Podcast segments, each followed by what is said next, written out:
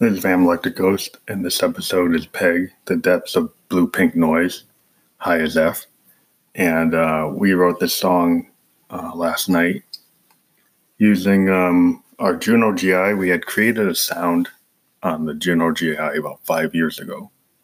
We made this song called uh, Recollection, and we created a pad uh, using um, the Juno's um, sound creation tools, which are kind of hidden. It's kind of like um, I think people don't like anymore about the Juno was the Juno GI. You had to dive into the menu to get to the sound creation, and it had like partials.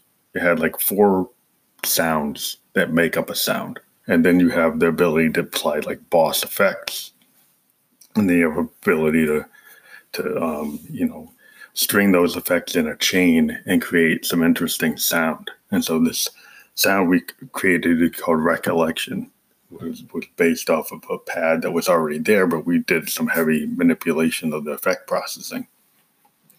Uh, so they had these boss effects that we ran through it, and we created the sound. Uh, so that's a, an old pad that we used, but for the drums on the song, we used the JDXI uh, and chained it with a Arturia BeatStep Pro into chain patterns. So we put that down.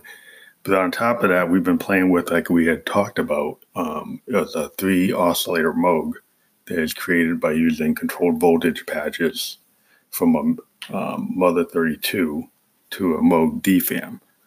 And so you get one oscillator off the Moog, off the Moog Mother 32 and two oscillators off of the um, DFAM.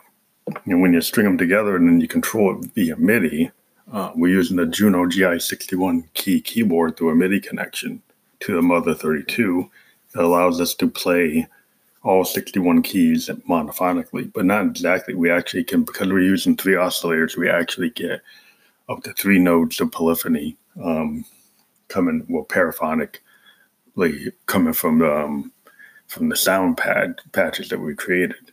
Uh, and so it's a very fat sound. On top of that, we ran some interesting modulation by using the clock on a morphogene and a sample that we took and ran it through the Arturia Mini Brute 2S and its looping envelope. And so there's additional two oscillators worth of percussive modulation that we kind of played the filter um, with the Arturia uh, like we said, we had the um, Make Noise Morphogene clock driving the the sound that was coming out of the Arturia. And in addition, we also have it driving with the LFOs, uh, the sound. So we have this interesting kind of um, non-sequenced LFO uh, analog sound that goes in is manipulated also by them the Make Noise Maths utility module, which allows you to do LFO processing. You can do um, logarithmic and exponential processing of the signal. So there's all this stuff going on in this patch, and then we have Josephine Electric going through a Roland VT4 vocal transformer. There's also running through an MX1 performance mixer with a delay, a digital delay, and so we get this strange effect of Josephine uh, talking about this ambient kind of analog sound painting that's full of blue pink noise.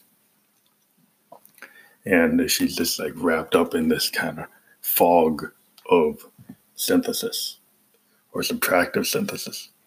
And uh, it's very, you know, um, affecting. It's psychedelic, it's psytrance, it's progressive electronic. It's got some kind of Pink Floydish flourishes with that recollection sound from the pad.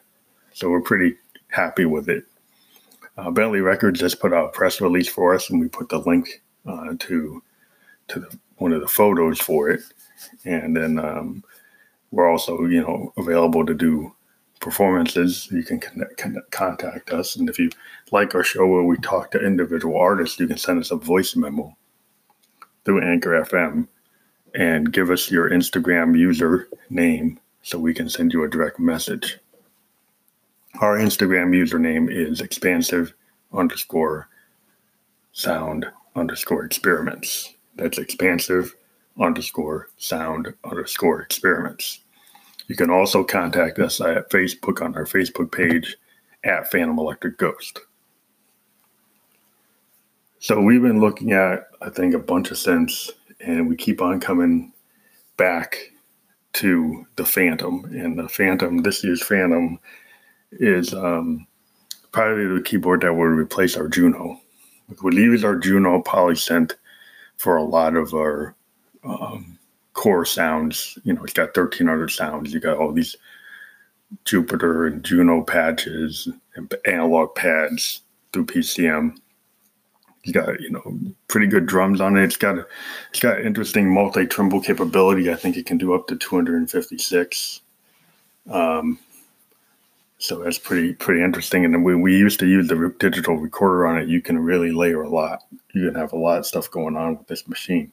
And so we um was very happy with it. But the Phantom is is kind of a dream, and it has the analog filter. It's got Jupiter filters. It's got all kinds of filters, kind of like like System Eight. It's got the new Zen Core, where you've got RD piano, uh, full RD piano setup, uh, the ability to emulate a lot of different things really advanced recording sequencer capability. You got sampling capability. Got a really nice key bed that they've updated. Tons of inputs and outputs. Um, and it, it, finally has um, a workflow that has the synth workflow as a knob per function on the machine on the panels. So you don't have to dive like in a GI. and it's got a partial kind of structure like a like a D50, and it has a virtual joystick, kind of like a D50. Um, and if you take all those things, you know, it would be a, a, like the center hub of, of, of recording and performance. And as a keyboardist, you know, we're, we're looking for a solution that allows us to record, look at the like, Akai Forces, we look at MPCs, look at all kinds of um, recording devices. But since we're keyboardists, this machine really appeals to us. It's rather expensive, but um, we've got a lot of modular gear, and we kind of we're kind of like should we get a matriarch? And then the other thing we we just saw the demo of the Super Six, which is a really awesome power. Um, so we were a little cut off there, but we were going into the UDO Super Six, which had a really good demo. It's the FGPA analog hybrid. It's got really interesting uh, workflow. It's got a really interesting setup. It's got a really, really, really, but what we like about it is it has the form and function of like a Jupiter 8 or a Juno 106 or a, a Juno 60, which means it's got very simple workflow, very easy to create a sound. It's not overly complicated, like some synths. Uh, it seems to be like very hands-on, kind of mini mode, like Roland Jupiter 8, like so you could just run left to right and you can build pads, and it's got really nice chassis. So I think as a performance synth, it kind of will give the new Jupiter X a run for the money. Uh, we haven't seen what the price point is on this thing's going to be, and it's not really coming out till 2020. But even the Jupiter X isn't coming out till 2020. So I'd like to see this UDO Super 6 against a Jupiter. The one thing about this machine is, does it have the ability to do nice piano? I haven't heard that. I've heard a lot of synth pads on it as a as a keyboard player, I'm always looking for a good piano, and that kind of makes you look at the um, the actual um, sequential circuits. Uh, if you get to the Prophet X and XL, it's got really nice pianos in it. But then you look at the Roland RD2000, and now the Phantom has really good pianos in it as well. but if the UDO Super 6 had it, um, and it does have a sequencer, it's got effects, it's got all kinds of cool stuff so it would be something that we'd be very interested in. Um, so we got to see how far they go with it and what the price point is. If it's like an under two thousand dollar synth, it would be a good option against the Phantom because we've got a lot of we got the Zoom, our recorder, we got all these sequencers. We don't need to do a workstation initially, um, but we'll look at it. We're very happy about all the synth choices that are out there today, and we'll talk to you later.